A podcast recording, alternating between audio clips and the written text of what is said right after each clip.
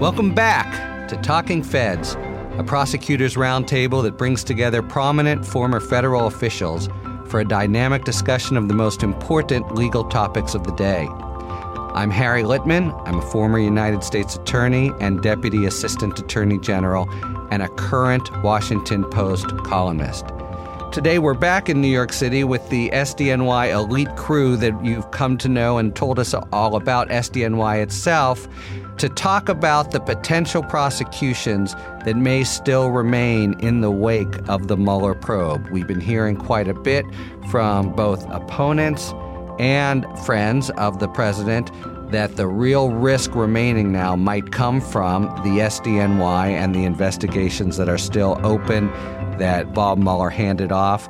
We'd like to try to really unpack those and see what risks there are and to do it, we have three SDNY alums and very distinguished ones at that. First, Mimi Rocah again returns to Talking Feds. Everyone knows Mimi is Pace Law's Distinguished Fellow in Criminal Justice and a legal analyst for MSNBC and NBC News. Thanks for returning, Mimi. Thanks for having me back. We have Elie Honig returning to Talking Feds. He was, again, for many years, an AUSA in the Southern District and also thereafter in the state system, and that matter in New Jersey, which uh, matters particularly here because some of the possible prosecutions will be on the state side, maybe New York, maybe New Jersey.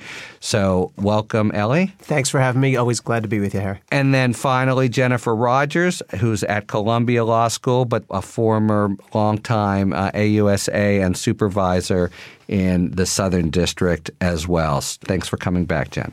Thanks for having me. All right, so let's dive in. As I said, we, have been hearing, but it's never really been unpacked so carefully on television that there are these possible remaining cases that are within Southern District of New York, which we know would be worked very aggressively just from what we know and have learned in this podcast about SDNY. So I'd like to sort of focus on what's out there. Just take the the opportunity to put it all on the table in one episode so you know we really have a, a, sense of the different things that are there now it's a matter of public record what's out there but I'm putting it together and sort of itemizing or assessing each one is, I think, something that I haven't heard done.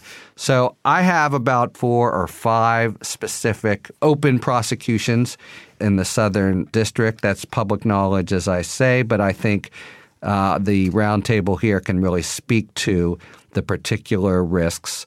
So we have first either a prosecution or maybe a series of them growing out of the activities of the Trump inaugural committee. So that was, you know, as we've known, just on the cusp of his becoming president. It involves many of his sort of closest friends, but possibly others as well. Mimi, can I pick on you to sort of, you know, lay that out a little and tell us what you see about it? And, and Jen and Elie, come on you know, in if to the extent you have other thoughts about the Trump inaugural committee investigations. Uh, so what I know about it, I, I know really only from public reporting also, and I think in essence, it's looking at whether there were illegal foreign donations to the inauguration, disguised, you know, sort of uh, channeled through non-foreign donors the different possible charges. There would be campaign finance charges. I suppose there could be possible money laundering charges, but it really gets to trying to track down the real source of donations. Right. Is, is it just who was listed, or did they really, you know, was it foreign money passing through domestic donors to look legitimate? Yeah. And by the way, why would we care? You know, obviously, if it's against the law, it's against the law. But is this a sort of a serious one? Uh, you know, what are the sort of institutional values that underlie this prosecution? Well, I think it gets to sort of the heart of all of the campaign finance laws that regulate foreign donations and foreign influence. It's about transparency. It's about knowing who is having an influence, an impact on our political system.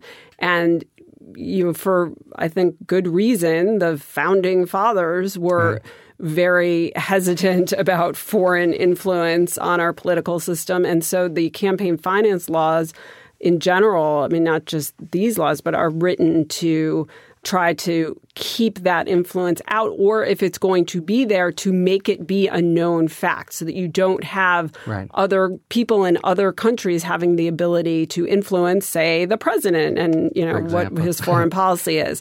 Jen is reminding me that the Southern District uh, investigation also deals with spending by the uh, inaugural committee. There seems to have been a lot of unexplained um, you know, where where did all the money go that they did raise, and what was it spent on? And it, you know, sort of absurdly high rates paid for hotel rooms, I think, and things like that. So um, I think there's a lot and flat of, out unaccounted for. You know, like a very high, uh, well, decent percentage of what was a very high amount for starters. Yeah. yeah. Let, let me just. I just want to stick with Mimi for one second. So, what what is like?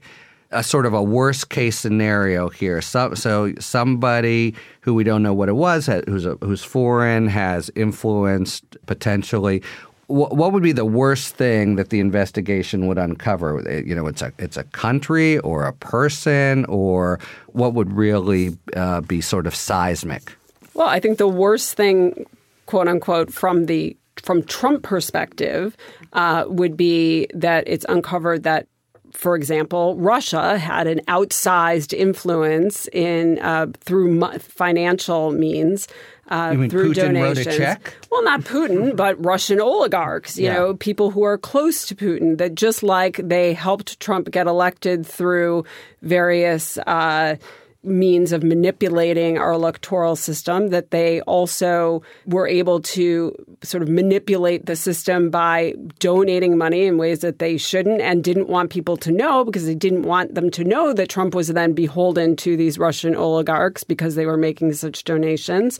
And so they disguised them. And from Trump's perspective or the campaign perspective, the worst thing would be if it was found that people within Trump's orbit knew about this. I mean, obviously, some people probably did, but so who who knew about it, and what's the proof of Yeah. that? You know, could they be implicated as sort of um, part of a campaign finance fraud conspiracy type? Okay, well, uh, you know, serving it up to everybody, the refrain you hear often from the Trump camp is, I mean, besides it never happened, we never did it. You know, who are you going to believe? Your, you know, me or your eyes?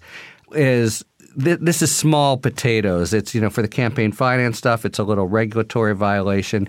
Maybe here too. We recently with you know Trump was talking about foreign donation as uh, yeah I I take it. What's wrong? This is the way it works in the real world. Is it that kind of case where you know in defense, if it's proven, will be ah, what's the big deal? You guys are, you know, this is really a regulatory crime, or will, you know, is it understood as a kind of serious offense? If this kind of offense is proven, I don't. Yeah. th- I do not think it will be even remotely credibly cast as what's the big deal, Yeah. right? Because first of all, we're not talking about a gray area here. The whole idea about foreign information and uh, is that of monetary value or not? There's maybe some wiggle room there, but here we're talking about donations, cash, checks, money, and there. I think that the inauguration took in nine figures, right? Over a hundred million dollars. So I think we're talking about significant cash donations. So we're not going to have that what's the big deal type question. It would be the equivalent of if instead of taking these hacked emails, if, if the campaign just accepted cash through through a conduit, right? I mean, through oh, it's it's probably going to be through a conduit, I would assume. But look, you have two big ingredients here that lead me to believe something went down. You have an awful lot of money. I think it was almost double the amount that Obama uh, spent on his 2012 inauguration for by what all I wasn't there, but by what all accounts was not a super large affair. It was actually a pretty Much less spare. crowded than Yeah. Trump's, I gather. And you have a lot of shady figures on the other end. I mean, we know Manafort was was there. We know Rick Gates was there, who's Right. cooperating now. So that's a recipe for potential criminality. All right, let's move on to the next uh, the, the the next case that we know is there, and that is, I mean, it's also technically a campaign finance, but the hush money payments that were covered very. Uh, I mean, that's this is where Michael Cohen comes in. In fact, Jen, you can, if you have a sense of how Cohen is a figure, you know, overall. But there's a potential investigation of whether Trump specifically was involved personally in the the hush money payments to which th- that were clearly a crime already. Cohen has pleaded guilty. So what's sort of out there that we're in, that is being investigated, and how righteous, I might say, you know, uh, how how important a prosecution is it, or is it more of a technical violation if proven? Well, this could be a big one in theory. I mean, before the Mueller report came out, and many people, us included, started saying that it demonstrated crimes that had been committed by the president, namely obstruction of justice. This was the thing that people were pointing to to say, we know that the president has committed a crime. Right. And we know it because the Southern District of New York told us in its charging instrument And they're always right. against Michael Cohen. So it's a big deal in theory. We know because of the OLC memo that Southern District will not be trying to get an indictment against the president. But there were What, other the OLC memo. The OLC memo that says that a sitting president cannot be Uh, okay. indicted.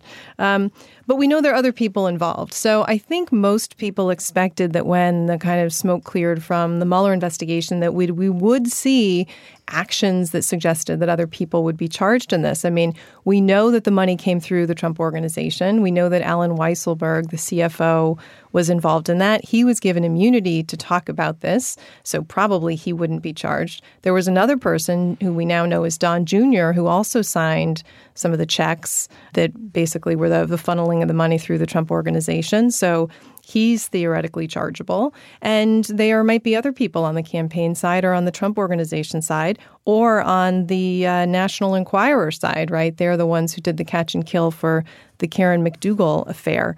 And their uh, CEO, David Pecker, was given immunity or a non-pros or some sort of immunity as well Non-pros. What's a non-pros? non-prosecution agreement. The the company AMI, I believe, was given a non-prosecution agreement saying that they know that they did something wrong, but if they behaved themselves, then they wouldn't be Straighten up and fly right. There. Okay. Exactly. So there are, you know, people who could be charged in this, even excluding the president. The question is, is that going to happen? I feel like if it was going to happen, we may have seen something by now because it seemed like they pretty much had it all wrapped up. You know, we had Cohen charged. They put a lot of witnesses into the grand jury around that. We had Cohen testify publicly. So now I think we know most, at least, of what they know about this incident. So the question is are they going to charge anyone else? Or are they not? Yeah. And, you know, I'm starting to think that maybe they are not. The and this is question kind of a, a, a recurrent theme, cross-cutting in the different investigations. But yeah, there is a sense of the airs having maybe leaked out of the the tires. You know, let's say that they do really build a good case, and it's all sort of there. It has to go through Department of Justice and Bill Barr, right? Even if it's not about Trump, so it doesn't run headlong into the OLC memo, it's still gonna be uh, subject to potential pushback at the DOJ level. How do we see that working? Is there a sense in which you know the, the main department just says we're not gonna we're not gonna do any of this anymore? That was then. We're finished. Th- that's a real concern for me, especially now that I think we've seen Bill Barr's true colors uh, over the last several months. Any, any criminal charge that's going to come out of these payments of hush money are going to be tough calls. It's not going to be like a robbery. Did the person do it or not? You're- Tough calls on the facts and the law, Yeah. or on the policy of whether to charge. Well, starting with facts and the law, it's going to ultimately get come down to knowledge and intent, right? You, we'll be, but some, I mean, isn't some of the stuff with, with on the hush payments pretty straightforward? Well, s some of it is. Here's what's straightforward. Hmm. Money was paid to these people. I mean, they're signed checks. But what makes it hmm. tricky is what did this person know about what the reason was? Was it to influence the election or was it for some other reason? Or did they even know what they were signing the checks for? So you're getting You mean into the ar- the argument we're talking about? Well, it was really just done to so Melania wouldn't be hurt. Even you think that's Right. going to get Well, real purchase? Yeah, I mean, that's what the argument would be at trial, right? That it, Yeah. it would be the John Edwards defense. These payments were made to spare the family or the individual embarrassment, not to try to influence the election. I think there's powerful counter arguments here, starting with the timing. These affairs were many years ago, and the payments were made right before the election. But you're going to get into who knew what. Like, look at Donald Trump Jr. We know he signed one of the checks. Did he have any idea what this was for, or was he just sort of rubber stamping? If you've ever been in a position where you're signing checks for an organization, you don't mm-hmm. always know what every check is for, every detail of it. And so we're going to get into these intent knowledge questions. And my concern then is you have Bill Barr and you know where he stands. And think about what it's going to take to get Bill Barr to sign off on a charge of Donald Trump Jr. If you have a surveillance tape of Donald Trump Jr. walking into a bank and robbing it, he kind of has no choice, although he'd probably find some way to weasel around it. But here you're talking about inherently, and it's the kind of thing we were talking about on the prior episode or before about Southern District, you have to make tough calls sometimes. And do you have a tape recording of Donald Trump Jr. saying, I'm expert in campaign finance laws and I understand this to be incorrect? No. But can you put together an argument He's a smart guy. He's a senior member of this campaign. He's been around this campaign for a long time. He he and others took steps to hide it. So yes, that's an argument I'd make to a jury that he had the requisite knowledge, that he had the requisite intent. But can an AG come in and say, "Well, I see it differently. I'm not going to approve this"? Sure, and that's a concern to me. Yeah. All right. So, and that's a cross-cutting theme here. We've got the inauguration committee stuff. We've got the hush money payments. What about? Uh, uh, there's an investigation afoot, is there not, about um, whether they tried to influence Cohen by dangling a pardon, you know, so to speak. To this comes up with with Cohen. It also maybe comes up with Manafort. That kind of it, it would you know would it again would it be a crime? Would it be righteous? And how likely is it to come to fruition, Jen? Yeah, these are tough ones because unlike some of the other obstructive actions that the mm-hmm. Mueller report identified, this one is purely presidential in nature, right? No one else mm-hmm. has the ability to dangle a pardon. And so, you know, it, it's harder to say than it is in some of the other cases Mueller identified that, that this is wrongful, it would apply to anyone, and there's no possible kind of executive power defense to it, right? Or a legal theory like that. What, um, what, what, what do you mean, executive power defense? So Bill Barr believes, um, as do some other extreme thinkers, that the president's Article 2 powers basically give him, like anything that, that Article 2 allows him to do, he can do absolutely, and can't then get himself into legal trouble for having done it. So if he is allowed to issue a pardon in a criminal matter, it doesn't matter if he does that in order to get himself out of possible criminal legal trouble because that the reasons are right. irrelevant. That's it. Is that the notion? Exactly. And so that kind of puts this action in a different bucket than some of the other things that the Mueller investigation found that he had done. Um, but if you don't subscribe to that view, then when you look at the facts, at least as as Mueller and his team uncovered them, and you know Southern District is looking into this as is reported, then they are presumably doing their own investigation as well.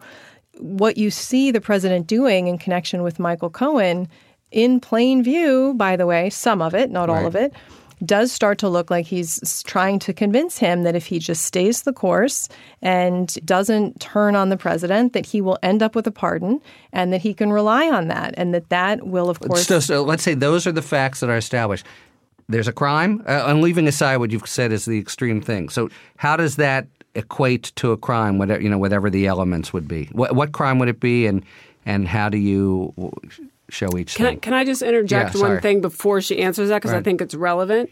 That there's a second part to the facts of of this potential crime, which is there's the pardon dangling. There's the you know when Cohen's office was raided, the oh my god, you know poor Michael, he's a good man then, when it does become clear that Cohen has cooperated, the intimidation starts. Yeah. I mean, and that a lot of that's in plain sight. And I, I, mean, I think all of us probably at various points um, on our respective, you know, networks have, have likened that to very mob-like tactics. Of the the most blatant example was when the night before Cohen was about to testify before Congress, and Trump tweeted basically, "Watch the father-in-law." You know, watch. Right, you right. know, it, it, was almost like if I had had a, a cooperator about to testify in a trial and some mob guy came up to him in the hallway and said, "You know, yeah. your father-in-law better watch out." I, I would want to charge that away, yeah. as as attempted witness intimidation. Yeah. And there were more examples like that. That some of which Trump tweeted. There was this whole back channel through someone that I can't remember the name, but another Rudy Giuliani connection. Yeah. Robert Costello. Costello. Uh, there was some Giuliani contact with uh, Cohen. So I, I think with Cohen in particular, you have to look at both the pardon dangling, but then also the flip side once he did cooperate, which I view as attempted witness Yeah. intimidation. It's all. I mean, it is all part of the sort of Goodfellas uh, feel to this stuff. right? And, and Mimi's right that that piece of it has nothing to do with Article 2 powers. I mean, that's the sort of thing that we've seen done in cases, and that's obstruction of justice for everybody. So, Right. so there are two sides to it. That's Yeah. right. Okay, so moving on, I think we have two more that we, that have been part of public um, reporting.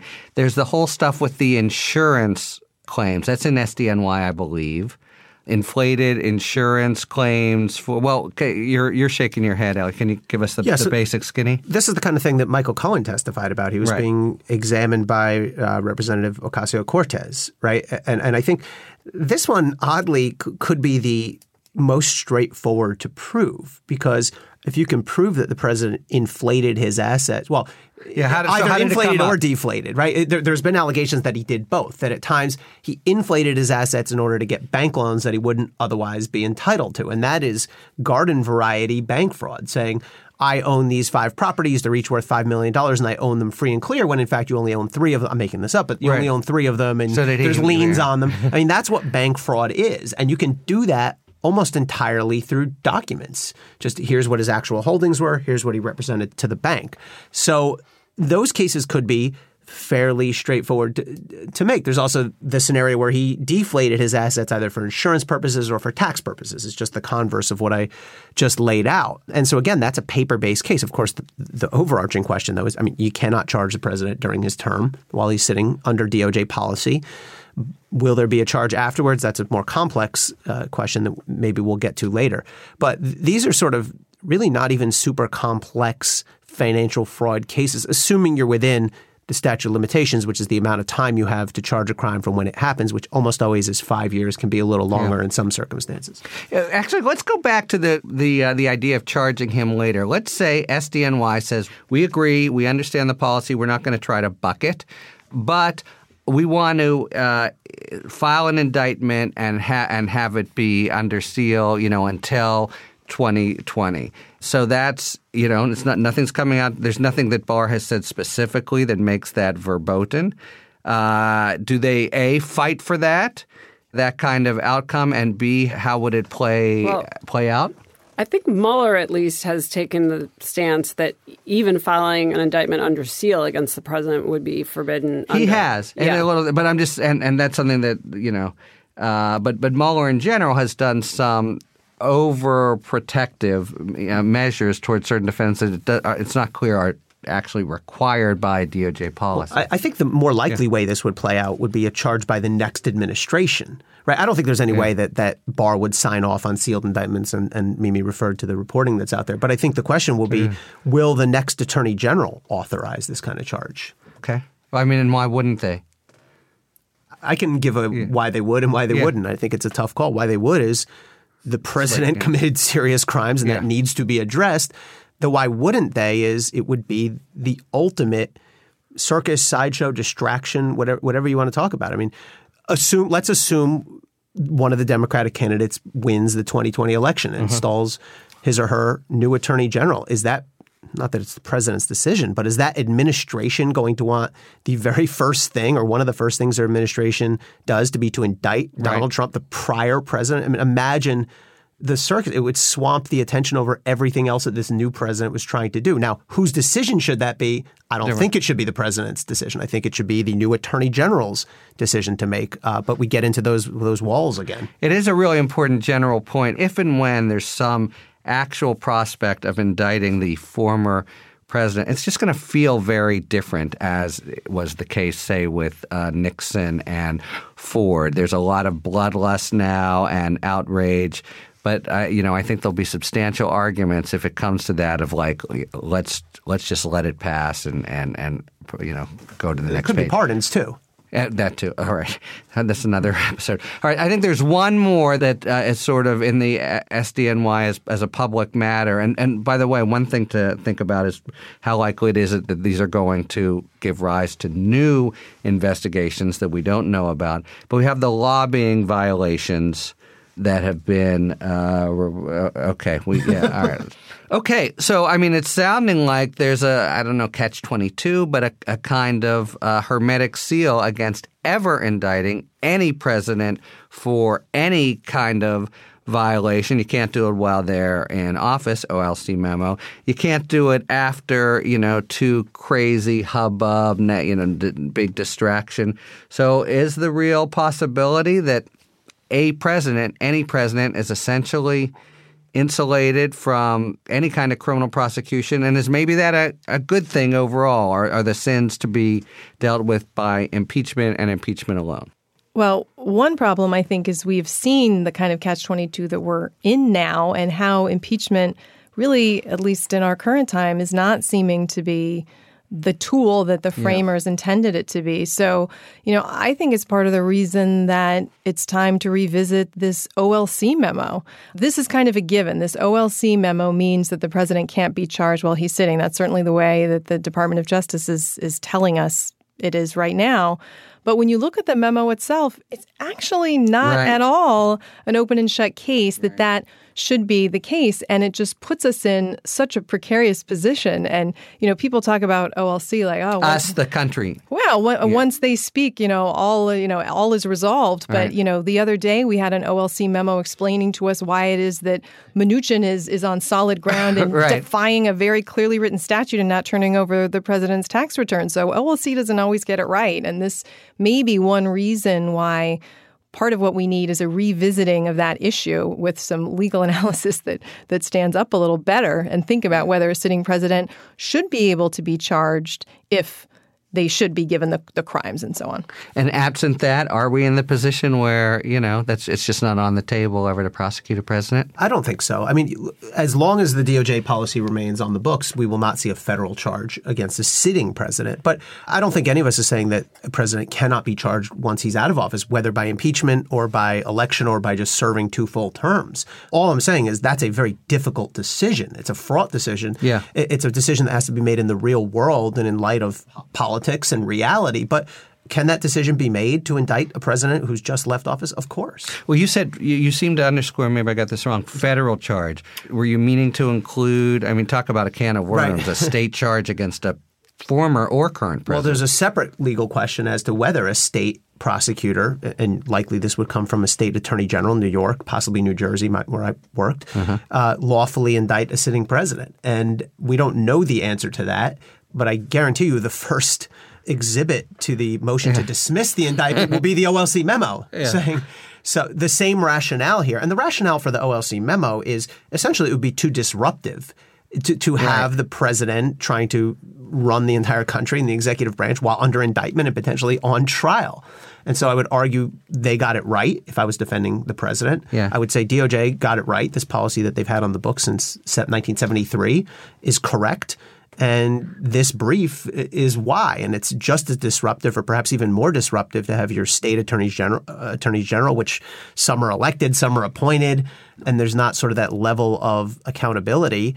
If you allowed state AG to, to start indicting sitting presidents, it would be a free for all. Today's sidebar is, fittingly, an all New York affair, and it's as impressive as Times Square at midnight. Elie analogized the SDNY EDNY rivalry to the Yankees Mets rivalry, with SDNY, of course, playing the overdog Yankees. Well, today's sidebar comes to you from the one and only longtime voice of the Yankees, Michael Kay.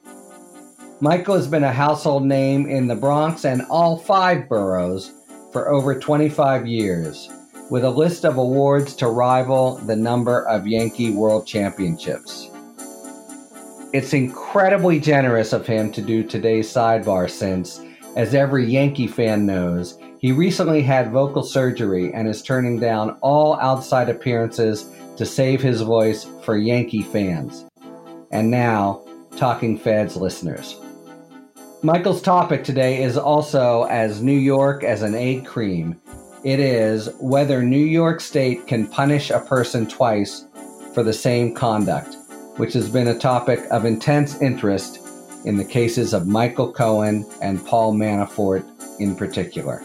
So, in the words of Michael Kay, let's do it. Can New York State prosecute someone following a federal conviction for the same conduct? Sometimes the same conduct, for example, bank fraud, is a crime under state and federal law. Can a person be convicted twice for the same conduct? Your first thought might be no, of course not. The double jeopardy clause of the Constitution protects against this serial punishment for the same conduct. But it's not that simple. Under the constitutional doctrine of federalism, the states and the federal government are viewed as separate governments. Separate governments can make and enforce their own criminal laws. Thus, the Double Jeopardy Clause doesn't stop a separate government or sovereign from punishing someone for the same conduct as the feds. This is known as the Separate Sovereigns Doctrine. The Supreme Court has long recognized the Separate Sovereigns Doctrine, but this last term, a defendant asked the court to overturn it the Supreme Court refused and affirmed that the states may prosecute people for the same offense as the feds. But that's not the end of it. Even though the Constitution allows New York to prosecute, New York law has its own double jeopardy protection that sharply limits the separate sovereigns doctrine. So New York may not prosecute someone who was convicted under federal law of the same conduct. But there is yet one more wrinkle. In May, the New York legislature passed an amendment to its amended its double jeopardy law to add an exception. If someone receives a presidential pardon, then they are not protected from prosecution for the conduct. Plainly, this law was aimed at providing a backstop in the event of a perceived abuse of his pardon power by President Trump. Because the law is not retroactive, it does not apply to anyone who has been tried already or entered a plea, like former chairman of the Trump campaign, Paul Manafort. Although the law has passed, the governor of New York has yet to sign it into law. So the landscape in New York remains as it was, but with the capability of changing with a stroke of a governor's pen. So, like many things in law, just like in baseball, the answer is sometimes. It may turn out New York will be able to prosecute someone for the same conduct if the governor signs the bill into law, after which the person is convicted and receives a presidential pardon. For Talking Feds, I'm Michael Kay. See ya. Thank you very much, Michael Kay, and again for your great generosity in doing the sidebar, having recently had vocal surgery. So we've got a few minutes just to talk about these were the things on the public record that hopefully we now put in a package that people can kind of digest. What about the more speculative charges? There's a lot of news about where things might go in state court with the say the New York Attorney General or the the Manhattan DA and then just other things that may or may not be pending. Do you have any sense of the kind of add on uh, investigations and prosecutions that may already be underway or that we may be uh, seeing in the future. Um, Mimi? So, you know, I have always assumed and thought that the Southern District is used to doing investigations where you start looking at one thing and as you're looking at one thing, you discover something else. And I had always assumed that as part of the Cohen campaign finance, you know, hush money payments uh, that we talked about, that they would start looking at the Trump organization books and records and right. everything about the Trump organization, and that they would uncover a sort of a wealth of what I assume to be fraud, frankly. Isn't it possible that they have and we don't know it? Well, that's what I'm saying. Like, in terms of speculation, like, I, I'm assuming that once they start looking at that, they will find things that could potentially be crimes. And, and I'm assuming they've already started that. So the question is are there people, I mean, if not the president, are there other people that would be charged? I mean, for example, if you want to look for a second at the New York Attorney General has brought this, you know, civil claim about the Trump Foundation and what seems right. to be pretty clear fraud um, regarding use of charitable funds for personal type of expenses. Um, that's slightly separate from the Trump organization, but it sort of all goes into the mix. Is that something that the Southern District of New York could charge criminally? Probably. Um, and so the, the question becomes one, is there someone other than the president for them to charge? And again, two, would Bill Barr ever authorize a prosecution of anyone connected to Trump? And yeah. unfortunately, I think all of us sitting here are quite afraid that the answer to that, regardless of what the evidence is, regardless of how serious the charges, is no, unless it was something, as Elie said, that is so straightforward that he couldn't possibly say no, like a video yeah. of someone committing a crime. But of course, Barr couldn't just, you know, countermand a state indictment, though, as Elie points out, there could be a lot of, and there would be a lot of legal uh, impediments or heavy duty arguments to make.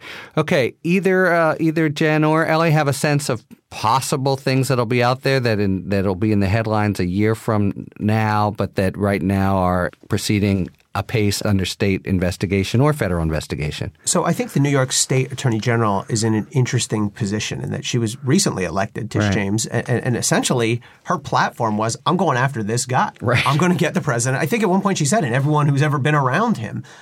So on the one hand, I think the attorney general will be feeling a lot of political pressure to deliver there. On the other hand, I think it's a really bad look and a problematic look to run for the office of attorney general on the premise of I'm going after this person. Yeah. I just don't think it's what prosecutors should be about. And also, I think it opens the door if she does indict the president or someone around him to to a selective or vindictive prosecution right. defense, right? If you can show a, a court I was picked out for political reasons, you can get a case dismissed. So I, I get that that was an important plank in the platform that got the attorney general elected, but I think it really could come back to, to haunt her in that office. Jen, any thoughts? Yeah, I mean, I definitely agree with all that. I think, though, that Trump, his organization, his foundation, and everything else related to him are under such a microscope now from so many different people in offices that if there is something there, we're going to find out about it somehow or other, whether it's criminal charges, civil action, some sort of action against someone else where they, in the course of that, disclose the wrongdoing that the organization or foundation or family was involved in. So I just think that most of it or all of it is going to come out. I just don't know what the vehicle is going to be and whether there will be criminal charges. Mm. But enough people are looking at them and all of their entities that uh, we're going to hear about some of this malfeasance at some point, I think. We surely hope. Hi, Harry here. We taped this episode a while back, and on behalf of Mimi, Jen, and Elie, I want to add a short addendum. In brief, nothing of significance has happened with the SDNY's various probes in the time since we had this discussion but something of significance has not happened. We learned in July that the SDNY had essentially concluded its investigation of the campaign finance violations growing out of the payment of hush money by Michael Cohen to Stormy Daniels and Karen McDougal. That became clear from a government filing saying that the office no longer objected to the release of documents related to the searches of Cohen's homes and offices, to which it previously had objected because the investigation was ongoing. So that means that the SDNY closes up shop having charged only Cohen. That's very good news for multiple figures in the Trump orbit, including Donald Trump Jr., whom Cohen testified signed some of the checks to pay back the hush money, and of course, the president himself, who seemed to be neck deep in the overall scheme to silence Daniels. And according to FBI reports, a number of other figures Keith Davidson, Daniels' first attorney, David Pecker and Dylan Howard of AMI, and Hope Hicks had all spoken to Cohen during the time he was setting up the payments so could have anticipated at least being caught up in the probe as witnesses. The investigation thus seems to have come to an end, not with a bang but a whimper, with quite a lot of effort expended and only Cohen's convictions to show for it. That happens. Investigative possibilities fail to bear fruit or peter out. And it's also still conceivable that the office has preserved a conspiracy case against President Trump to consider bringing in 2021, when it would still be within the statute of limitations, should Trump lose the election. On the other hand, it's public knowledge that the SDNY had sought to interview Trump Organization executives, but the prosecutors never followed up and the interviews never took place. That is pretty strange. The SDNY wouldn't normally begin to make overtures to interview someone and then just fold its hand. Some journalists have sought to tie the SDNY's decision to another event that occurred about a month after the office sought the AMI interviews the confirmation of Bill Barr as Attorney General. Is it possible that Barr already has brought SDNY to heel? Right now, we don't know, and my personal inclination is that we should assume regularity of conduct from within DOJ absent evidence to the contrary, meaning here that the prosecutors decided they just didn't have more charges to bring. But the bottom line is that one more risk to Trump that seemed grave when SDNY was working the case in full force has somehow dried up and gone away. Thank you very much to Mimi, Jen, and Elie, and thank you very much, listeners, for tuning in to Talking Feds. If you like what you've heard, please tell a friend to subscribe to us on Apple Podcasts or wherever they get their podcasts. And please take a moment to rate and review this podcast. You can follow us on Twitter at Talking Feds Pod to find out about future episodes and other Feds related content. And you can also check us out on the web at talkingfeds.com. Submit your questions to questions at talkingfeds.com whether it's for five words or fewer, or general questions about the inner workings of the legal system for our sidebar segment. Thanks for tuning in. And don't worry, as long as you need answers, the feds will keep talking. Talking Feds is produced by Jenny Josephson, Dave Moldovan, Anthony Lemos, and Rebecca Lopatin. David Lieberman is our contributing writer. Production assistance by Sarah Philippum and Matthew Flanagan. Thanks to Ben Elman at the Radio Arts Studio on the New York's Upper West Side. Thanks as always to the incredible Philip Glass who graciously lets us use his music. Special thanks to Michael Kay who provided us our sidebar today. Talking Feds is a production of Delito LLC. I'm Harry Litman. See you next time.